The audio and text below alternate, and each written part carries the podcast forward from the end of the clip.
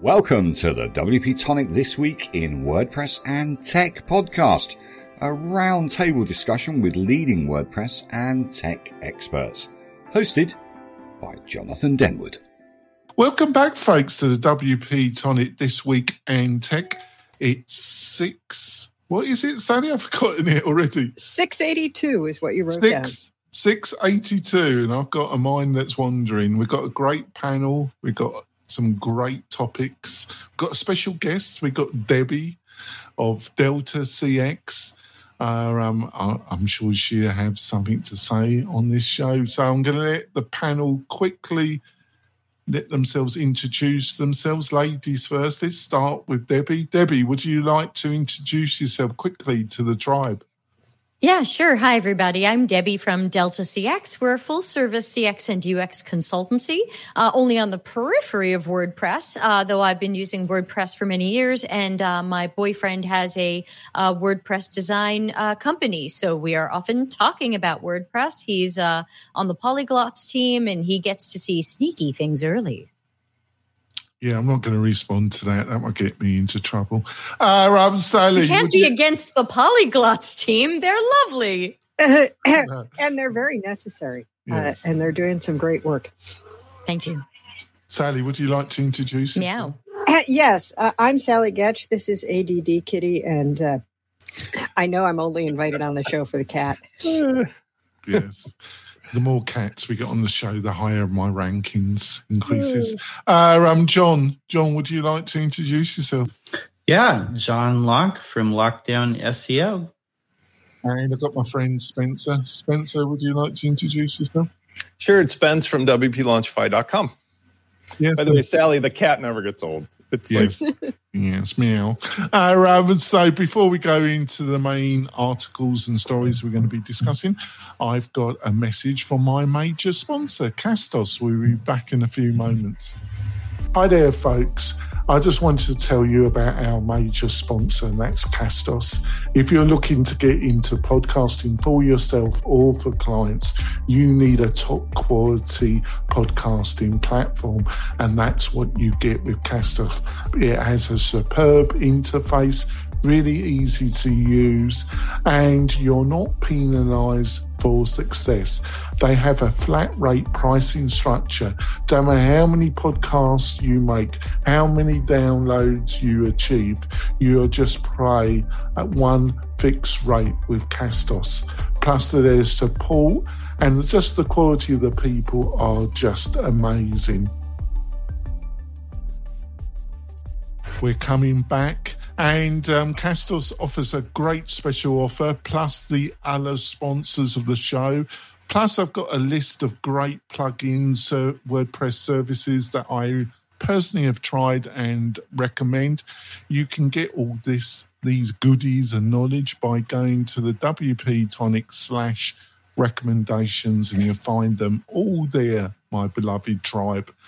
So let's go into the first story that caused a little bit of controversialism in the WordPress community. WordPress.com makes major uh, unannounced pricing changes, um, slashes free storage limits. Spencer, I think you found, you put this in my radar first. Um, it's a it's a story that has changed during the week. It's a very fluid story. What did you make of it, Spencer?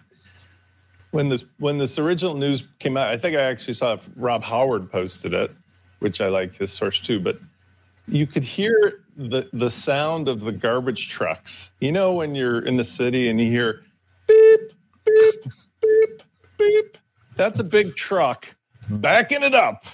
Because as soon as this came out, I didn't have to wait more than like an hour or something before beep beep. Because what what a faux pas.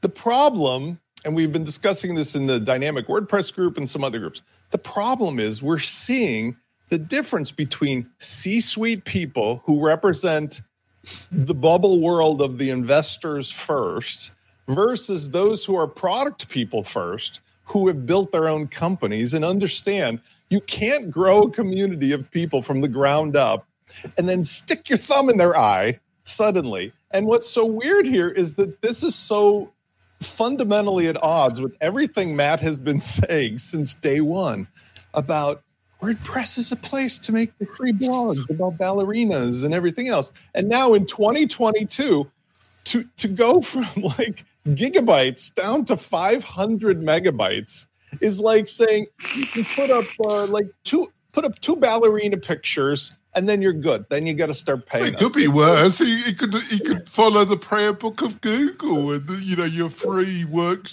workspace domain. You got to cough I, up I mean, money. like, hello, they bought Tumblr. Tumblr is free. Facebook free. Google account free. It's like Plus, storage is one of the cheapest things that's it's available. the cost of doing business to get people to use your service. So here's how I'll, I'll leave it to everybody else. Sorry. I'll finish up by saying, you know how this could have been handled differently? Could have been handled differently. Not saying Google's awesome, but Google has been giving us, I think Sally said it's two years, at least a year of a head start of, hey, gang, that thing you started for free that gives you all of our Google apps, in like a year or two, you're going to have to start paying six bucks, 12 bucks. But even then, it's six, 12 bucks. Or they could have done, hey, everybody that's using mm-hmm. the service, you're grandfathered in for another two years for free or something. But to just have some C suite yucca come in and go, hey, guess what? You woke up yesterday, it was free. Today it's not. Sorry, you know, craziness. You say, Sally, uh, do you think? I think it's a it's a communication problem fundamentally. What do you What do you think, Sally? Well, I agree it's a communication problem, but it's like, do these people never learn anything?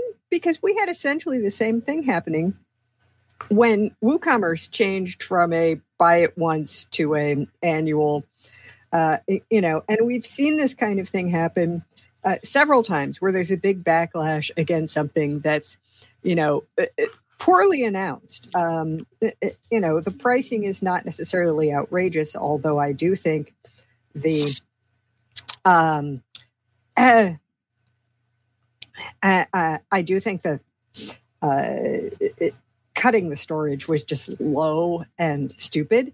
Uh, it's like cutting a man at the knees, isn't it? Well, it, you know, it, Google, uh, for all the fact that that you know, I have like eight Google Apps accounts with multiple email addresses for all of them, and I'm not like you know looking forward to uh, either coughing up you know five bucks a month. Well, I had email. to do I had to do it yesterday, but they offered me fifty percent for the first. Don't pay anything for the first six months. Google. So I thought, oh well. All right. Well, I'm I'm going to switch some of them over and move some of them, you know, elsewhere because yeah. I just don't yeah i'm do enough with I've, them I've only got one but anyway one, so. um getting back to wordpress.com yeah communication um i mean eh, you know everything's more expensive right now i had to raise my rates this year but uh, if you, you need to give people some warning so that they can decide either okay well it's worth it to me to cough up 15 bucks a month and uh the it, it's uh, uh, you know or it's not worth it to me i'm going to go move my stuff somewhere else. And uh, uh the fact that, right well right. I mean this is the same company that's trying to lure all the people who are doing wix and squarespace and stuff and you're not going to do a whole lot of luring if you don't give them uh, uh, you know i was going to use i was going to use i was going to use a different word but um debbie uh um, what do you reckon about this debbie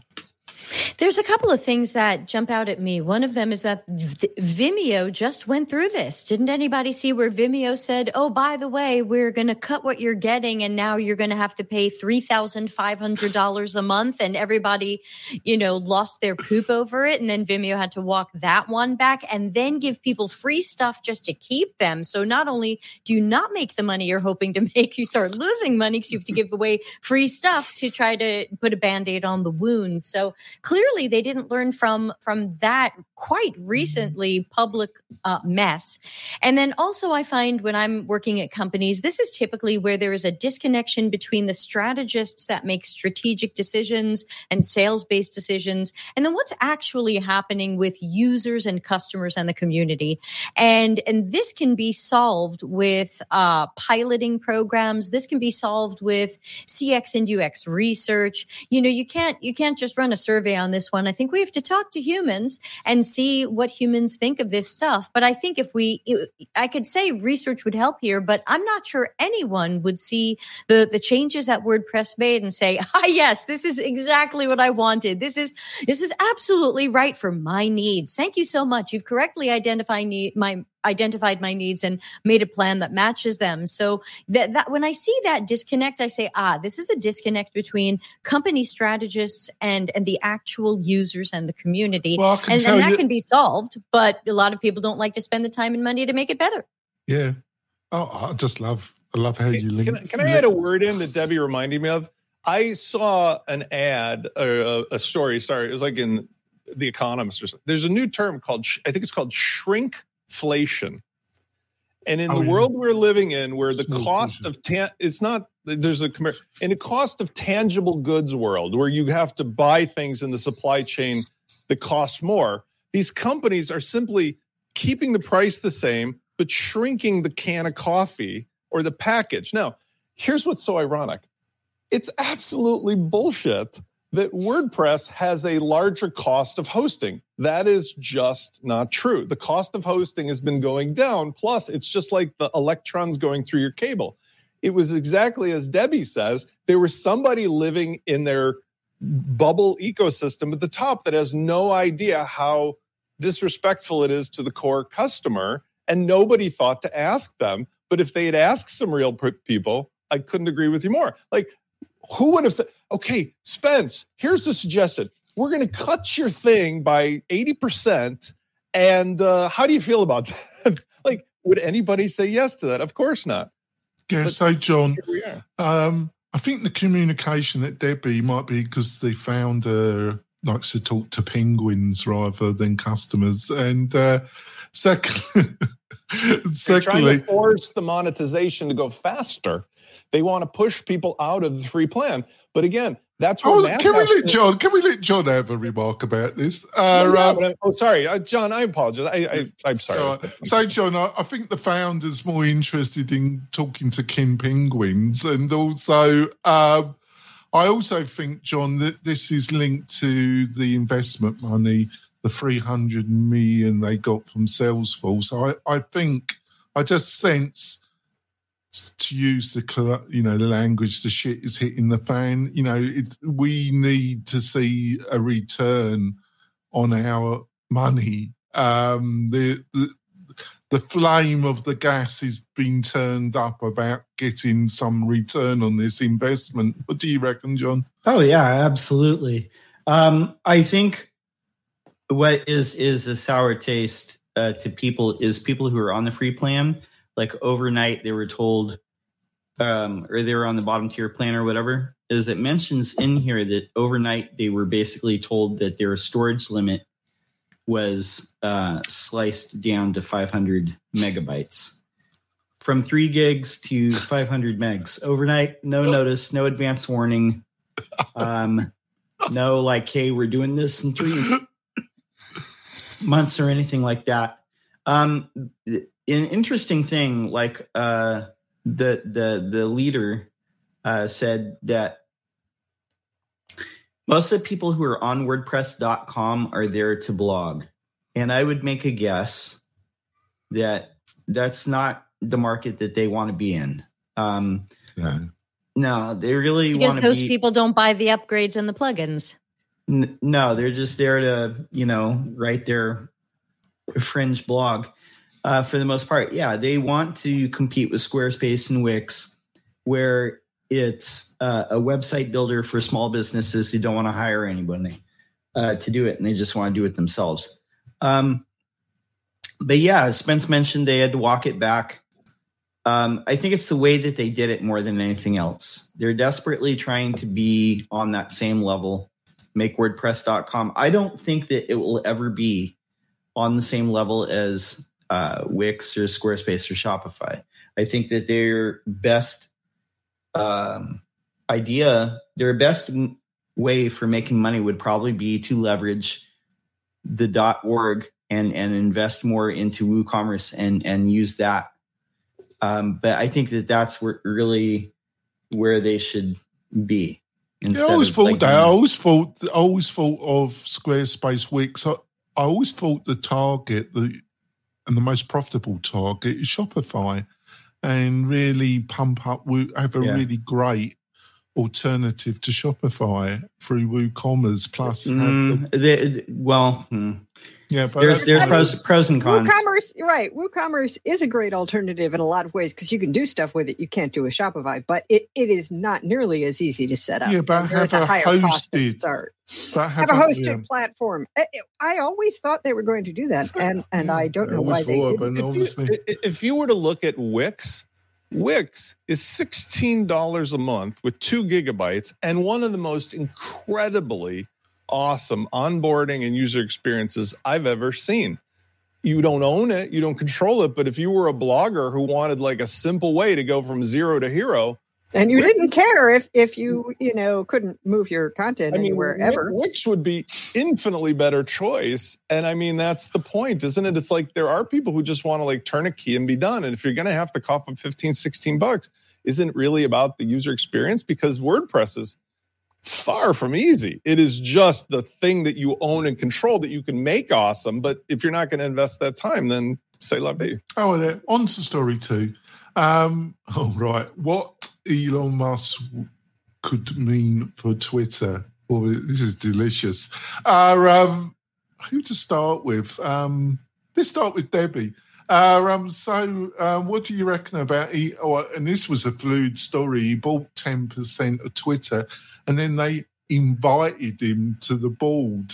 Um, I'm sure the present CEO really um, is going to really love um, being men- the mentorship that he's going to receive from Elon. It's going to go down well. Um, over to you, Debbie.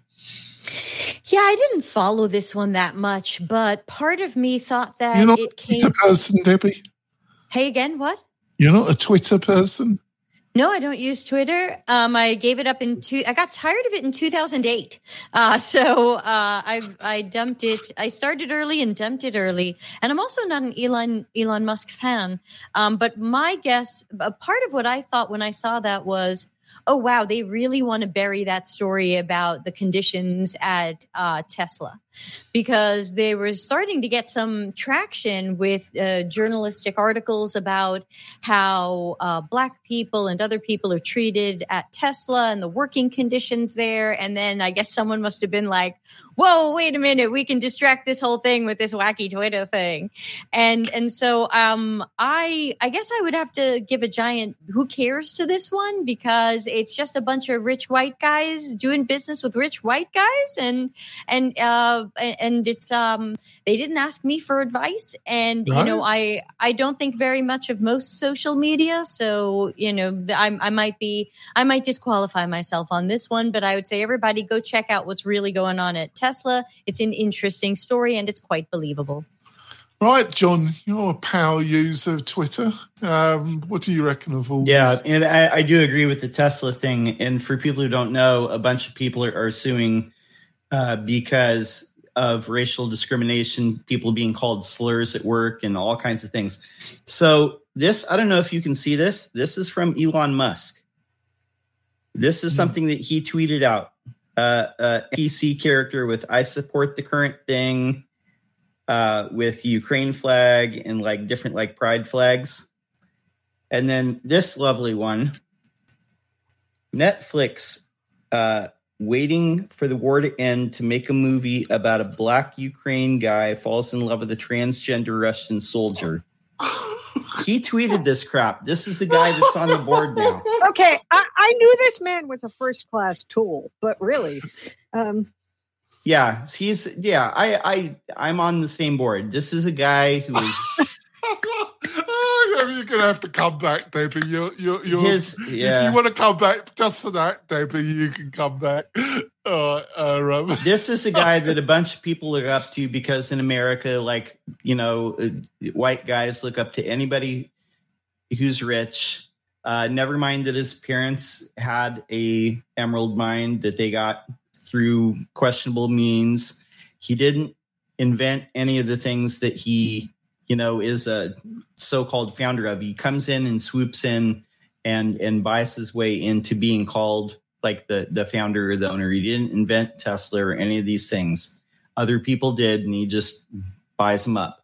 So, you know, I I, I, just I get the sense, Johnny, you're not a fanboy. he's a piece of trash. uh, I just love it. Um, so Spencer, um, so um, what does this mean for Twitter? You know, would you want to? It's, it's like it's like the CEO, the president CEO of Twitter. It's like being the CEO of Apple. And you remember that scene when Steve got invited back to Apple, and the Steve, I forgot the name of the geezer that was the CEO at the at the moment, but you, you, there's a there's it was filmed because I think it was one of the Apple events, and he invites Steve back on, on the stage, and you can see on his face he knows he's doomed. You know, it's all it's finished. So what?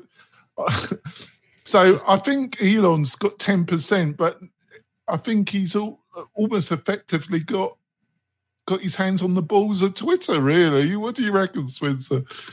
I mean, it's like a, a modern day Citizen Kane in reverse. I mean, honestly, he he put the money up because he was frustrated with his inability to to say what he wants when he wants. And when you have obviously he's he's uniquely positioned financially to basically do what he wants. The danger of this, of course, is that we've all seen how that works out, both from Citizen Kane all the way up through contemporary ownership of monopolistic uh, commodity items or you know oil refineries that that's what's empowering Putin right now is the fact that they control basically all of Europe's oil, or at least did.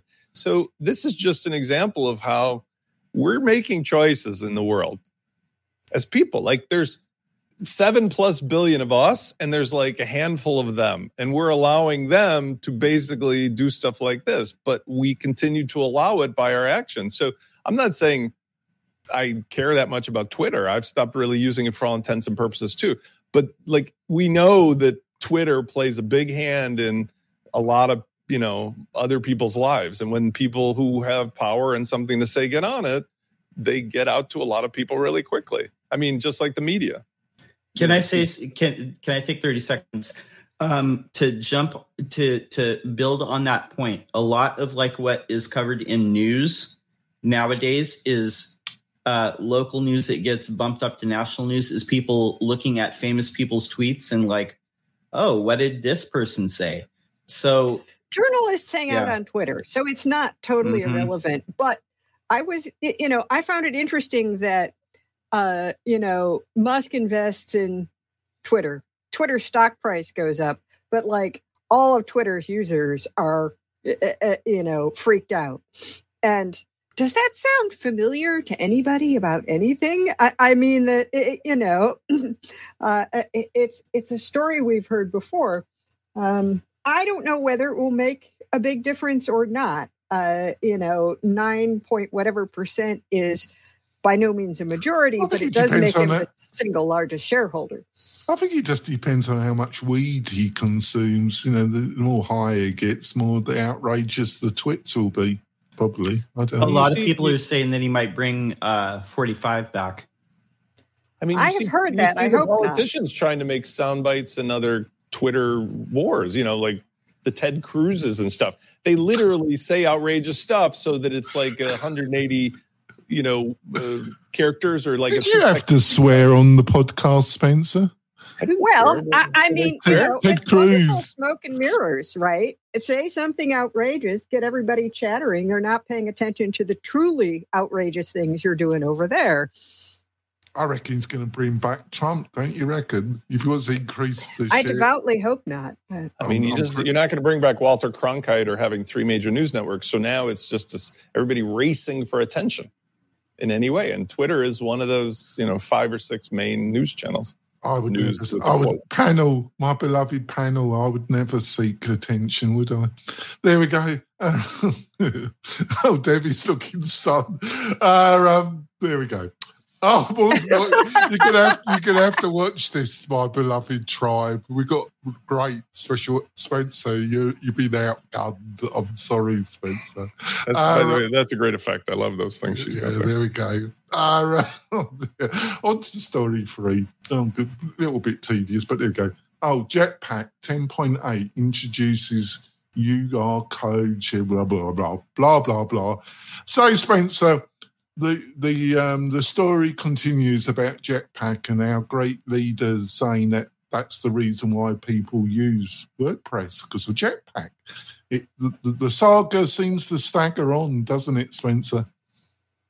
We're talking about the QR code thing, right? Mm-hmm. Or Jetpack I, in general, you know. Yeah, I mean, so th- this is just the, there's nothing where the, lately I can say that I've seen QR codes more frequently than I did in the past, and it's nothing to do with WordPress. It's just in general. In fact, I, I saw an interesting story that they used some drones. I think this was in China, maybe, but they used some drones in a nighttime show to rickroll people. They made a QR code in the sky and when you pointed your phone up, this is by the way, brilliant marketing. you pointed your phone up and click the, you know, use the QR code thing.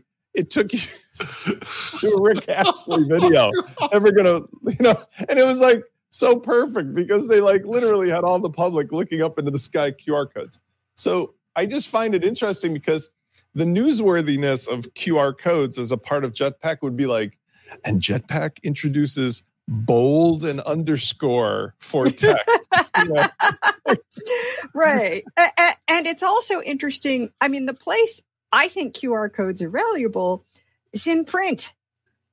Um, uh, you know, like, hey, you want to put a, uh, you know, a, a, a campaign tracking code in your print ad? You know, just slap a QR code on it and then you'll know like who came to your website from the print ad. Right. Uh, uh, uh you know, the only time I have really used a QR code on the screen is when I'm doing that Android messages for web thing, you know, where it props up a, a QR code on your screen. You hold your phone up and presto, you see all your text messages on your computer and you can actually type with your fingers on a real uh, keyboard. QR codes are good in two places, both of which are equally annoying. One is when you're watching your TV and you you know want to get to nbc.com and you have to log in. So they give it to you on your screen so you can just not have to type nbc.com slash activate and the number. Second although it's the most annoying is at restaurants now. Four out of five restaurants don't have printed menus and they make you use your QR code to see what they have, which is annoying, but actually probably nicer than touching that menu that some kid was wiping his nose on. Yeah, so, it's it's got hygiene mm. values. Yeah, I don't know what restaurants you'll go to. like I haven't been to a restaurant ramen, since ramen noodle place, which is really delicious, but they're like, there's only 12 items on the menu. It's not that bad of a deal, but like that's the trend in restaurants. You need you need to go to Sardinia. They've got better restaurants. It's I not, think. It's not the. Uh, um, so Debbie, so Debbie, in UX, what what what is your considered opinion of uh, um, of uh, QR codes? And um, it's obviously a key function of Jetpack. You know, there we go. Yeah, it doesn't make a lot of sense. I think we have to think about uh, the, the, use cases here. Now, first of all, there's only two uh, QR codes that I've used maybe in the last decade. Um, here in Italy, we use QR codes to prove that we've been vaccinated. And so uh, we've got phone apps. I well, even have, have something it, that I have, have on, on your wrist. You know, is it, the, is it the sign 666 of the devil or something? No, no. I, I, you're anti-vax. You want to go there, girlfriend? So um, I, I uh, we show our QR codes um, when they are checking on vaccination. Though I think for the coming tourist season they're going to stop doing that. And then we also use QR codes for. We actually have a system where you um, ID verify yourself. So let's say, for example, I need to log in and see some of my business accounting documents in the Italian, uh, you know, um, IRS kind of portal. Well, it wants to make sure it's really me, and so I've got an app, and I uh, the screen shows shows a QR code. I hold the app over to it, and then I have to hold my fingerprint on the app, and then it goes, okay, you can see your stuff. So I think that's a pretty neat example of QR codes being used. But I think in general, whenever I consider QR codes, I feel like there's not a really great reason for them. And I have to compare them to the amount of time it would take somebody to put in a really short URL and maybe some sort of number. Um, you know, like I just bought a really short URL for Delta CX. I bought dcx.to. Mm-hmm. And now I can do like, you know, slash 101 or whatever. That's a really short URL for people to just type in even on their phone versus hold on, let me unlock my phone. Let me open up my QR code scanning or photo app. Let me hold it up. Let me wait for that to focus. You know, when we think about the task, um, then it starts looking like, wow, this is kind of slow. And so I think while there are some good examples of QR codes, I'm not really sure how how most businesses are using them and they still seem kind of faddy. I remember 10 or whatever years ago when everyone was putting QR codes on their business cards. Who remembers that one? And I, I still see it sometimes.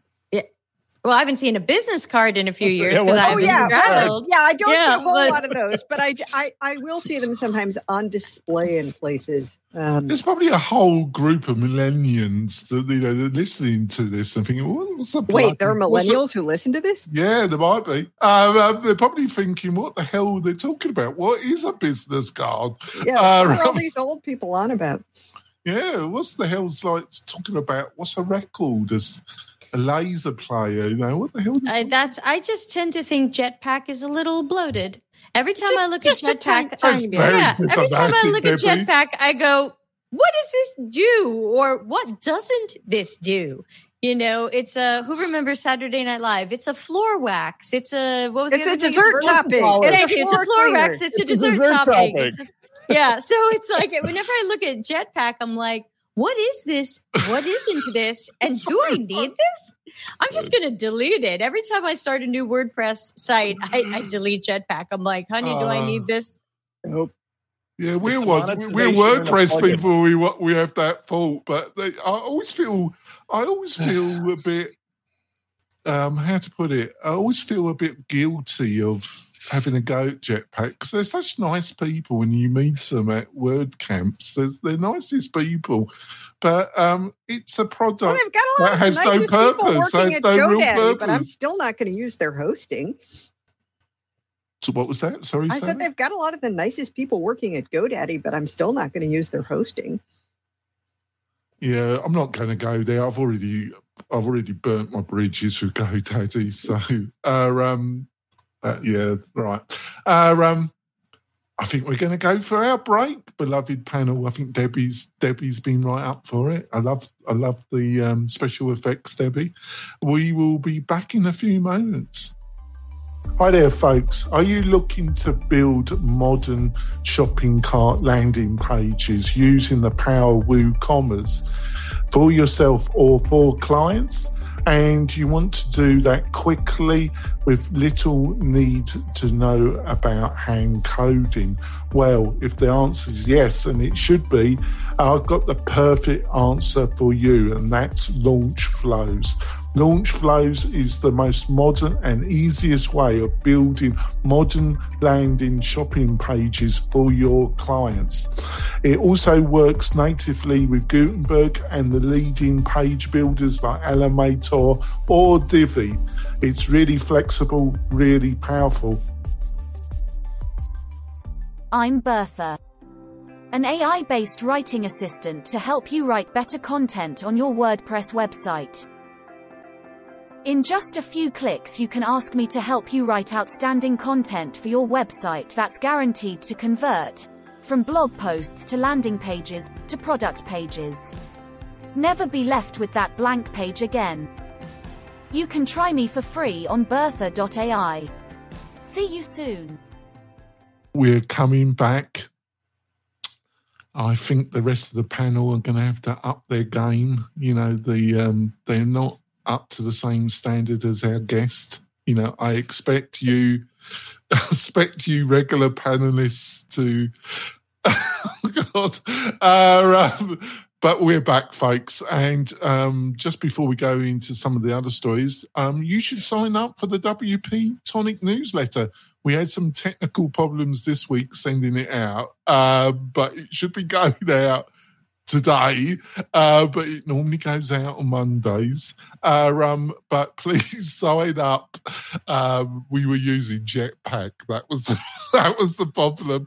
Uh, um, so, but to get this great newsletter with the weekly biggest news stories plus the panel's recommendation, plus a personal editorial from me, all you're going to have to do is go over to WP Tonic slash newsletter and sign up to get that great goodie.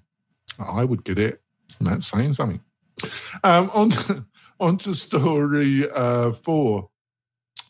Right.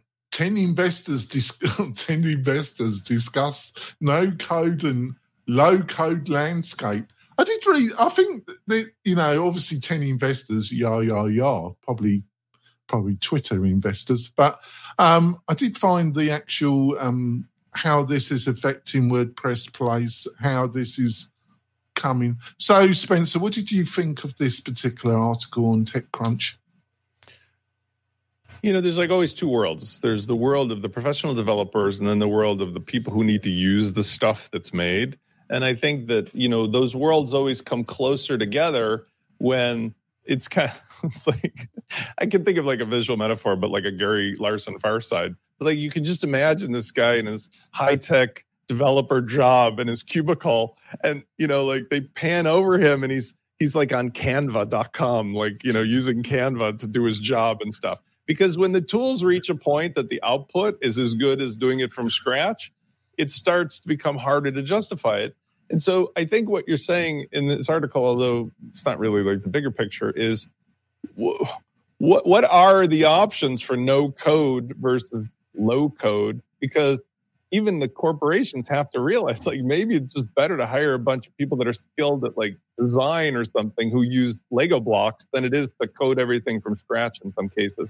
And all these other conversations about frameworks, they're fun, but they get so geeky and esoteric, you know, like I'm using Grunt to launch, uh, you know, Gatsby this and all the rest. And we can do that all day long, but it doesn't really change the fact like what you really want is a headless, you know, JavaScript website with WordPress in the back end. And I think if you can snap those two Legos together, then watch out. By the way, one last thing too, and I think Debbie probably has a lot to do with this because she deals with that corporate level. Like, there's a lot of people whose entire career is based upon maintaining some legacy system.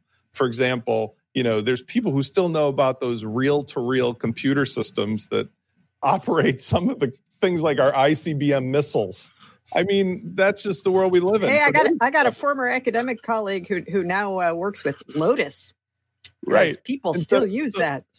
like those are what you call sweetheart jobs. Those are like they are.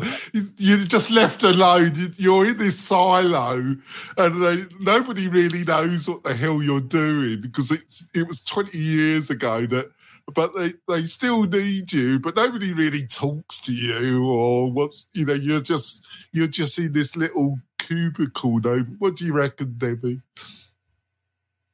Oh you're silent debbie She's trying to recover from the Sorry, fact that Lotus was, is still a thing. Yeah, I oh, Lotus don't even go there. Um, yeah, the the whole low code no code thing is interesting to me because it, the first question I have is what are we replacing? Because I still want great developers to write great code. So what were we replacing? Are we we replace? Is this just for uh, WordPress. Okay, well, you know, not everything in a in a corporate environment can be built on WordPress, but maybe what? small business environment. Debbie, I disagree with that, Debbie. Everything could be built on WordPress, but it shouldn't. Um, yeah, Toonces the Cat can drive, just not very well.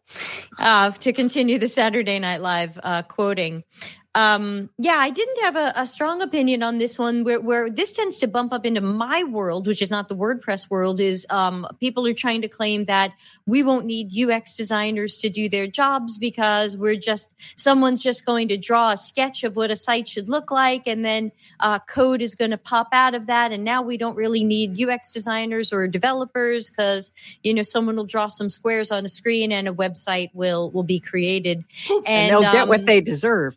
Yeah, and right, like when everyone had front page and decided they were a website designer, and so you know, I'm I'm not worried. Um, my job is not uh, touched here. Um, there is a, a, system that I like to use that I guess we could call low code or no code. It's called Axure, A X U R E. Hashtag not sponsored, as we say on my show. um, so. Um, so uh, they that's a uh, prototyping tool used by UX designers. So if you want to mock up the way a website or app or system's going to work, you can mock it up in action. you don't really have to know how to code. But it, it doesn't then produce code that you w- would want to put out onto production. So that's my concern about some of these low code, no code things. Is other than something like WordPress, do we really want to put the code onto a production server, or do we want a human to write the code we're putting on a production server? Yeah, I think it's got its place, but like most things, so Sally, what, what's your thoughts about this particular article? Well, I mean, it always depends on the specific implementation and and what the output is. Is that uh, yes, it's it's that that famous uh, consultant saying it depends. Um, but you know, the thing about no code tools and low code tools is it actually takes a shed load more code to write those tools.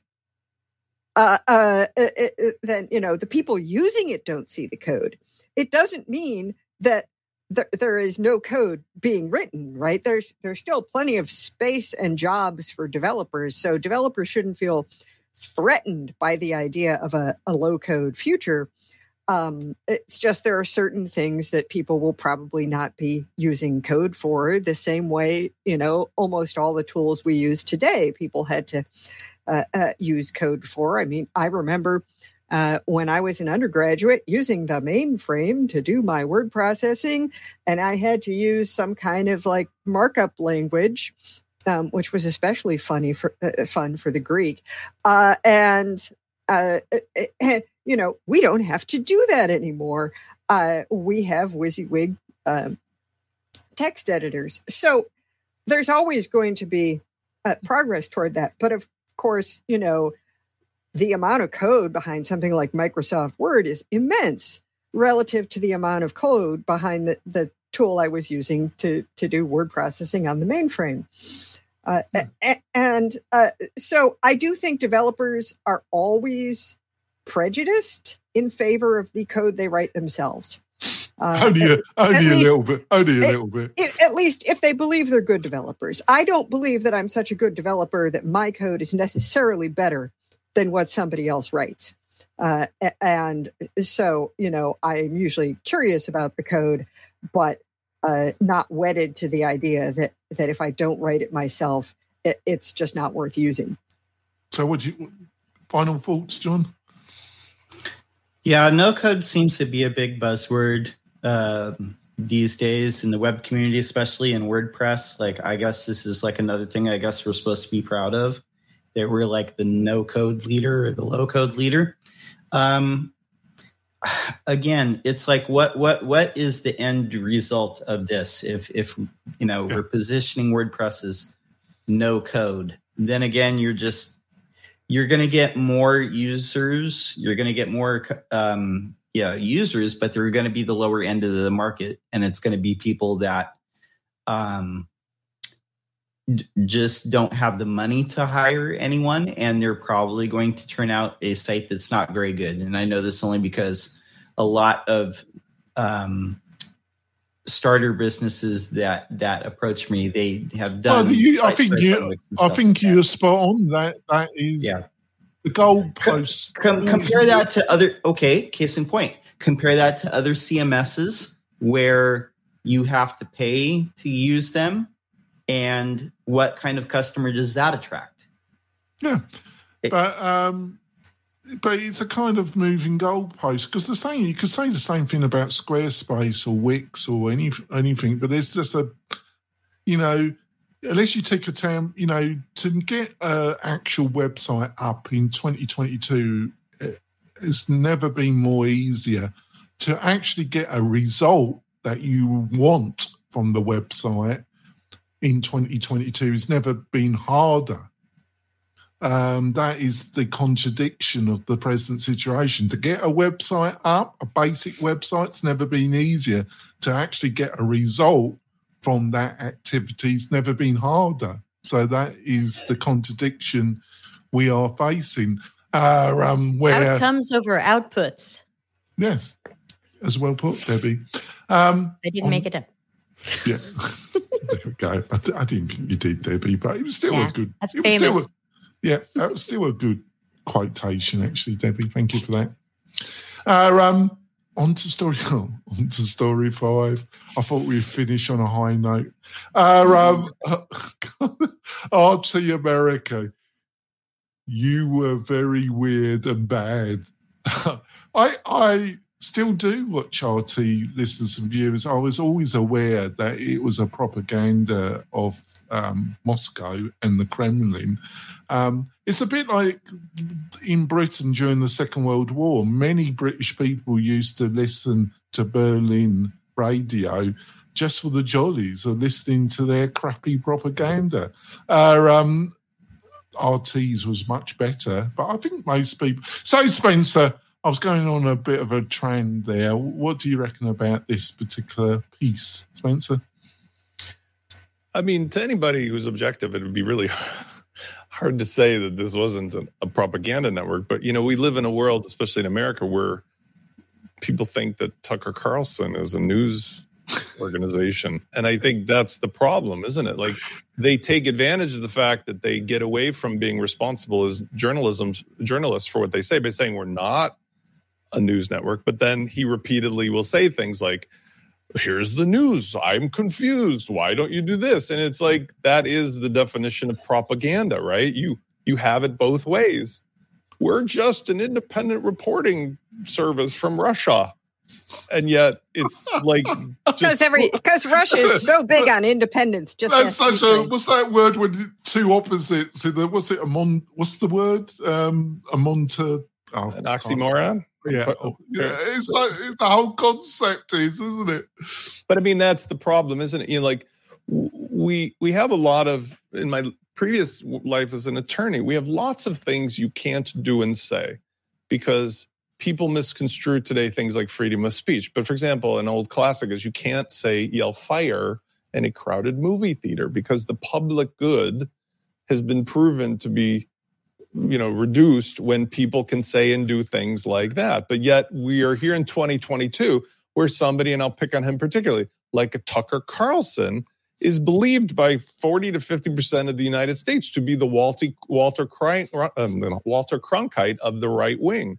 And so he can get away with literally yelling fire in a crowded movie theater by telling people like all this crazy stuff. I won't even repeat it here, but yet claim that it's infotainment and that's the problem is that like we need to adjust and it kind of relates to the twitter story. Like god knows what elon musk is going to start posting up.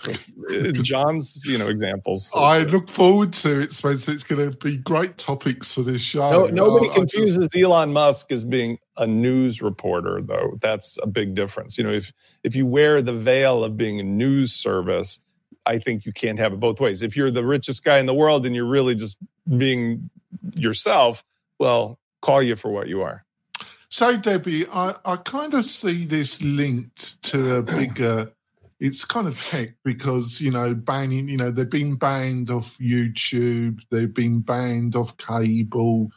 Um, but I think I've come to the conclusion, Debbie. I'm a little. I have. Sir, I have. I'm probably. I am. I publicly have told people I'm a Christian socialist, Debbie most people in America have no idea what the fuck I'm talking about when I say that because they don't know what a Christian socialist is, right? Uh, um, secondly, I've come to the conclusion, Debbie, um, is that I have a basic philosophy and ideology, but if the facts are different, I change my ideology. I've come to the conclusion that most people are totally the opposite, Debbie.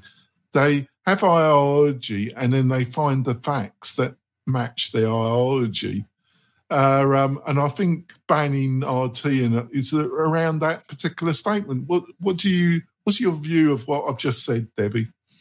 Yeah, well, you're talking about confirmation bias, and so that's a well-known thing where where people want to just collect the information that backs up what they already believe. It's kind of the the the um, cognitive bias that relates to the echo chamber. But I, I think what I would want to say about the larger RT story is hasn't RT been on the air for years and years? And uh, uh, is someone only giving a shit now because of, of what's going on in the Ukraine? Where was everybody to give a shit about this for the last XYZ years? And I feel like there, in general, nobody does anything about anything until uh, you know, we have to reach some sort of bizarre critical mass. And and and the only one who seems sus- un- insusceptible, unsusceptible, not susceptible to that is Facebook. Like I think it, I think we're at the point where Facebook could just mass murder children and no one would regulate them. Like it's just they I don't understand why Facebook can still do all the things that they do and face no seemingly no scrutiny, seemingly no consequences. It's absolutely bizarre. They just released that. You should have had the your number five be Facebook saying, oh, we had a bug for six months where we were showing people lots of porn and violence. That's not a bug. That's a controlled experiment. So I think when, when, when I think about this RT uh, thing, I think, yeah, so why did we allow that for as long as we did if we all knew what it was? And and we can ask the same questions about Fox News or OAN or whatever their names were. I stay out of. I, I haven't watched the news since 2016, and and when I do read the news, I only read the root.com. So that's the only news I get currently, and so I'm in my own bubble of, of bubble. I don't want to know. I'm in a bubble of I don't want to know. You, you must have a special effects that have bubbles, Debbie. I don't we... have bubbles. I don't oh, have bubbles, but I'm but so I think I do have. Yeah, I don't have I don't have bubbles. I do have confetti, but I don't feel very confetti about this. I mean, the no, question you need is bubbles. You need bubbles. I'm, I am do not have bubble. I do have. I'm disappointed, rain. Debbie. I'm I have crying rain, I, uh, yes. but you you need yeah, the so, Joo Janta Super 200 sunglasses.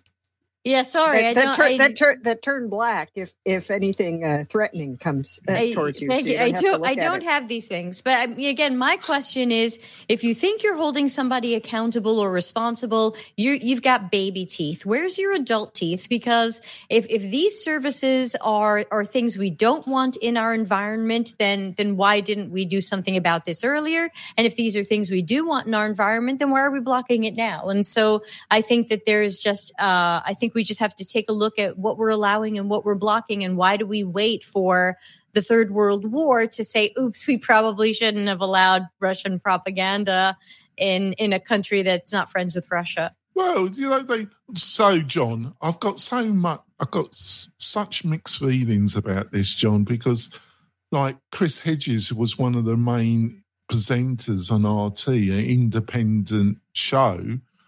Chris is Chris um, is seen as one of the top left wing intellectuals in America.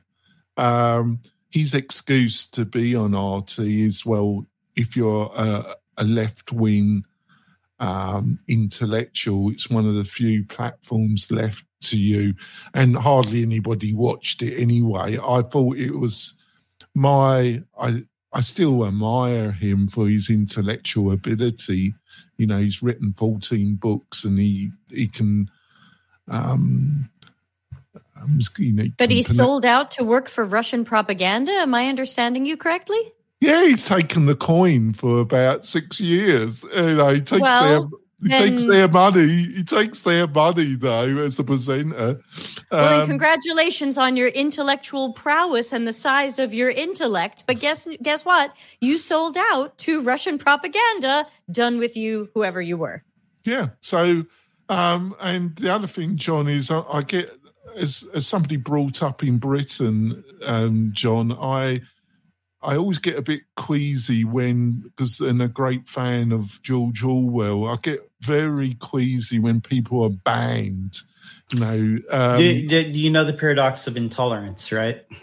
No, I don't. Okay, so the paradox of intolerance is you you believe that you know uh, we must allow like every form of speech and ideas to compete but then what happens is uh, you get authoritarians or fascists uh, that that rise up, and then once they come to power, they restrict everybody else's rights, human rights, and speech.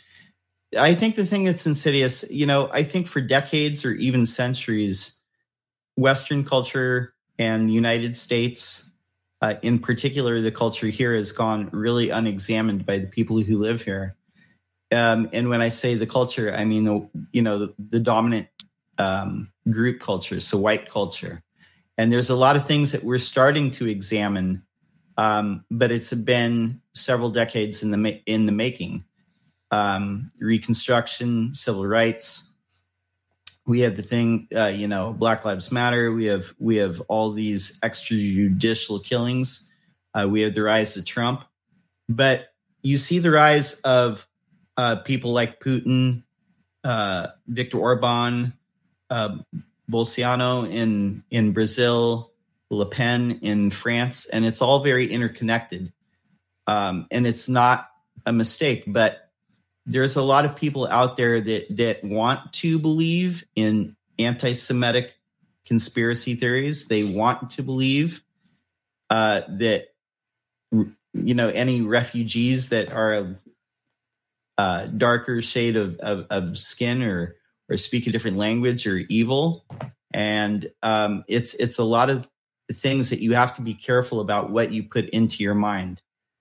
And you know, TV stations, cable uh, providers, they can choose to do what they want.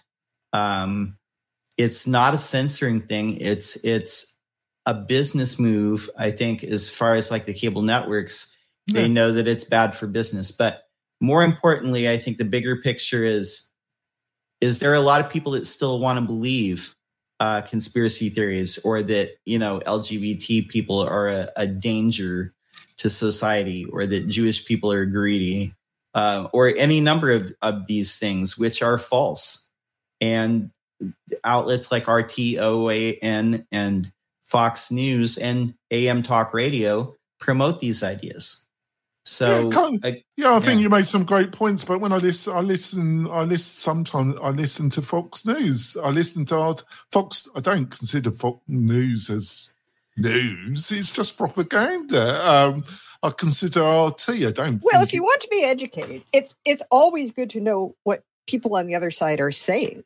I can uh, go on Twitter and see that, or go on right, Facebook. Yeah, right. I mean, you know, you don't necessarily want to absor- uh, absorb yourself in it, but look, I always used to laugh that, um, uh, uh you know, the I would be hearing in in classes about oh the the the propaganda and the and the this and the that in Russia in what and you know here are these kids in the school and they're they're like teaching them to like you know sing russian nationalistic songs. And i'm like um hello? We're getting up here to say the pledge of allegiance every morning and singing you know god bless america? Like i don't see a difference.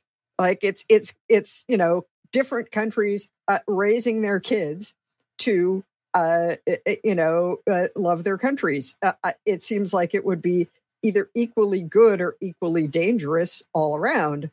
Not that the propaganda coming out of every country is equally good or equally dangerous all the time. But, um, you know, given our history, I, I don't know why Americans get so darn self righteous. Here we go. So, on to our recommendations, a much easier subject. I thought, thank you, panel, for that discussion. I thought it was very insightful, and Debbie was excellent. Uh, um, so, um, um, on to our recommendations. Mine is an old company. I interviewed the CEO yesterday. It's a great product. It's Blog Vault and MalCare. Fantastic services, fantastic company. Um, if you're looking for quality backup and security, look at their products. You could do a lot worse. You've probably used them even if you don't know it, because a number of the hosts um, uh, white label their stuff for their like you know hmm. import your website. Well, I use it for my hosting company, Sally, but we don't want. We just tell you that we're using it. Um, so Spencer, what's your recommendation?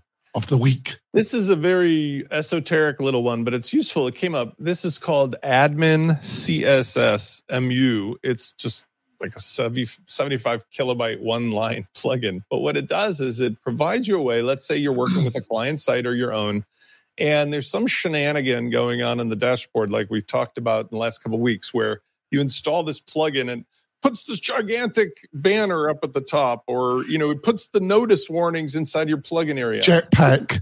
Jetpack, yeah. so let let's say you are reasonably proficient with CSS. I, I used to teach it, so that's me. And you just want to hide the thing, but it's not playing by the other rules. This at least gives you a quick band-aid way to just put some admin side CSS, which for our listeners is different than the front-facing CSS where you can just use your inspector, make a quick rule that specifically tries to debilitate that little shenanigan.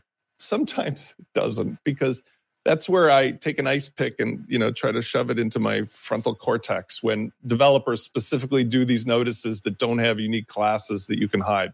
But this is like one tool in an arsenal for somebody who runs a site for a client to fix that problem. So I thought it was useful without having to rely upon going into the child theme or running a mm-hmm. snippet or something else. Yeah. Fantastic. Make sure it's in Slack. And if Debbie's got a recommendation, Uncle Spencer, put that into Slack for us, can you? Say, Debbie, have you got a recommendation for the tribe?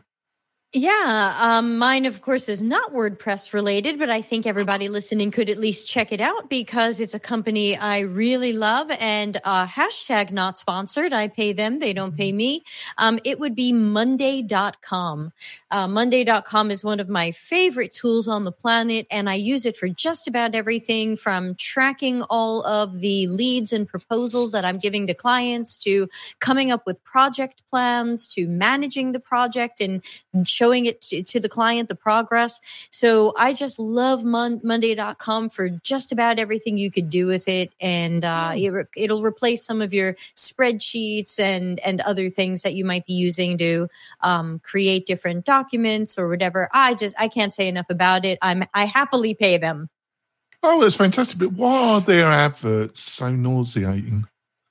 Yeah, that I can't answer. Um, but so far, I mean, the people who work there, whenever I've interacted with them, they've been lovely. Um, you know, why are why are why are and I can, can we name an advert that's not nauseating? I mean, oh. every time I see an ad rolling before a YouTube video, I'm like, wow, who came up with this shit? So I think that, you know, so we can pick on Monday's ads, but really, you know, do what, what you miss the Grammarly ads? You're yeah. like, oh, I miss the Grammarly ads rolling before the YouTube videos. Those were terrible with the woman yeah, with true. all the vocal fry, the girl with the vocal fry who wants to write better. Oh my God. so no, I hate all these ads, but I love Monday.com. Hashtag not sponsored. I pay them. That's great. Sally, have you got a recommendation for the uh, trial? Yes. Uh, my recommendation is called GetScreen.me. It was uh, an AppSumo deal recently.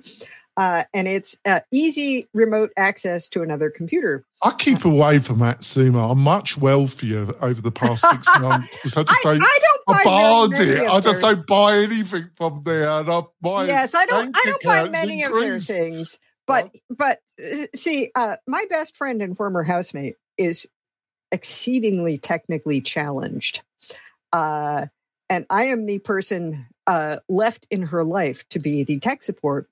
Um, and it's a 45 minute drive from my place to her place.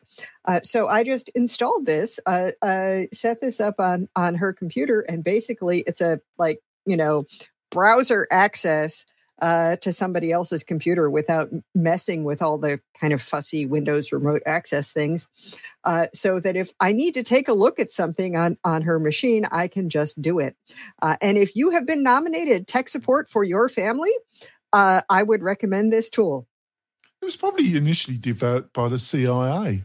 Uh, this has always been a great, not this particular, this one's good too, but like this idea has been useful for since the beginning of time of you know having clients because honestly like you know just just wandering the screen and you're trying to explain go up to the left. It's the blue what? You know? what, what's going on to the right what's that? Uh, put it into slack sandy please. My beloved john have you got a recommendation for the tribe? This one is um well, this is is a different take. Um, And from our first story, uh, this is from ma- uh, masterwp.com. Why is WordPress.com squeezing its free users?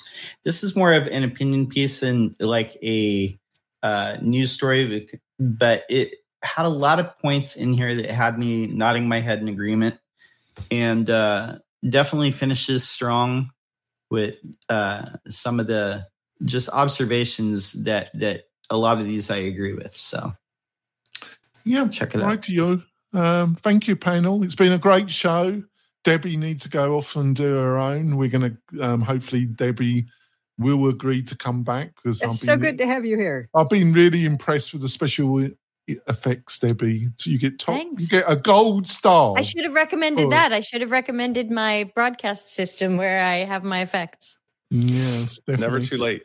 It's never too late, Debbie. Uh, um, we, oh God, Uh, we'll see you soon, tribe. Bye. Thanks. Bye. Bye, buddy. Hey, thanks for listening. We really appreciate it. Why not visit the Mastermind WordPress membership group on Facebook? And if you want to keep up with all the latest news on the podcast, visit wp-tonic.com forward slash newsletter. We'll see you next time.